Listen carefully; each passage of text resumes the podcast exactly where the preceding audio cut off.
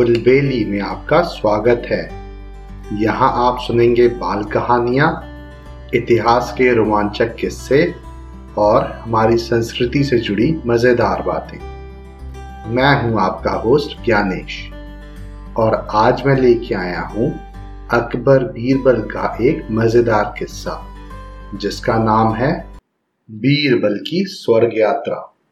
बैंगन का नहीं, आपका नौकर जब कभी दरबार में अकबर और बीरबल अकेले होते थे तो उनमें किसी न किसी विषय पर चर्चा छिड़ जाती थी।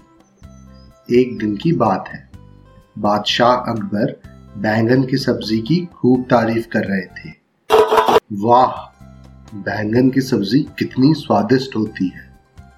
बीरबल भी बादशाह की हाँ में हाँ मिला रहे थे। इतना ही नहीं वो अपनी तरफ़ से भी दो चार बातें बैंगन की तारीफ़ में कह देते थे। जी हाँ महाराज, बैंगन बिल्कुल राजसी सब्ज़ी है और उसका स्वाद किसी भी अन्य सब्ज़ी से सबसे अच्छा है। अचानक एक दिन बैंगन की सब्ज़ी खाकर बादशाह के पेट में दर्द उठा तो वो बैंगन की बुराई करने लगे। बीरबल भी बादशाह की बात सुनकर बैंगन को बुरा भला कहने लगा। आप ठीक कहते हैं बैंगन बेकार सब्ज़ी होती है, इसे तो खाना ही नहीं चाहिए। ये सुन के बादशाह क्रोधित हो उठे और बोले बीरबल जब हमने बैगन की तारीफ़ की तो तुमने भी उसकी तारीफ़ की, और जब हमने उसकी बुराई की तो तुमने भी उसकी बुराई की।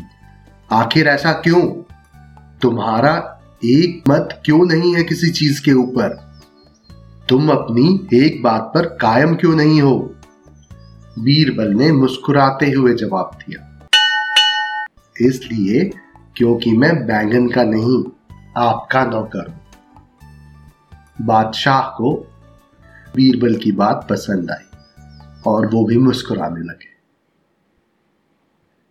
जो हम इंग्लिश में कहते हैं ना बॉस इज़ ऑलवेज राइट शायद इसकी शुरुआत यहीं से हुई होगी।